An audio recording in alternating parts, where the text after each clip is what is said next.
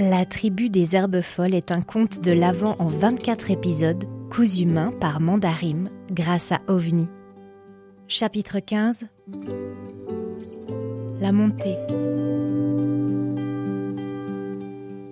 C'est le sang qu'Arvin avait aperçu en premier. Le yak portait sur son dos une charge encombrante de sacs de couchage, avec le petit sapin fixé sur le dessus et Mati, bien emmitouflé dans ses vêtements chauds. Ouna marchait juste derrière, laissant l'animal ouvrir le chemin et jetant de nombreux coups d'œil en arrière. Arrivé à l'oratoire, le silence se fit, puisque plus personne ne marchait dans la neige. Tout le monde avait les oreilles grandes ouvertes pour guetter la venue des deux derniers membres de la tribu. Au bout de dix très longues minutes, Oli et Till étaient enfin arrivés par derrière le dernier chalet de bois du village. Le frère et la sœur affichaient un air totalement ravi, comme si elles venaient de faire la meilleure blague de l'année. Mais il faudrait attendre encore un peu avant de pouvoir raconter, car la consigne était claire. Silence total sur les premiers kilomètres. Il ne fallait absolument pas risquer de se faire repérer.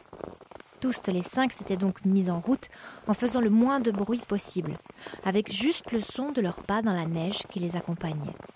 Avec leurs raquettes aux pieds et la neige qui avait bien durci grâce au froid de la journée passée et de la nuit glaciale, elles avançaient vite. Le sentier était visible, car il avait été emprunté ces dernières semaines, surtout par les enfants pour aller luger plus haut dans les pâturages.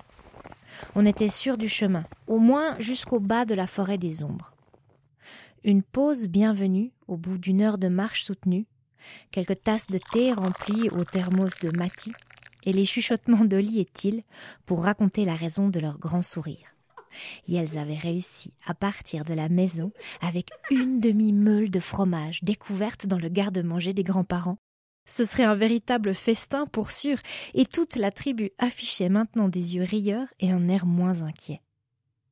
Pour l'instant, tout se passait bien et aucun signe ne semblait indiquer que leur fugue avait été repérée ou qu'on les suivait. Le ciel en dessus de leur tête était incroyable. Constellé d'étoiles brillant férocement, il était clair comme un lac de montagne. La lune ronde éclairait leurs pas et se faisait complice de leur escapade, rendant leur marche possible sans lampe. Tout paraissait leur faciliter la tâche, même le yak semblait se déplacer sans aucune difficulté dans la couche neigeuse pourtant épaisse. Tout ragaillardis par leur pose et le chocolat qu'elles avaient grignoté, les voilà repartis sur le sentier, direction le col, et bien sûr, le refuge.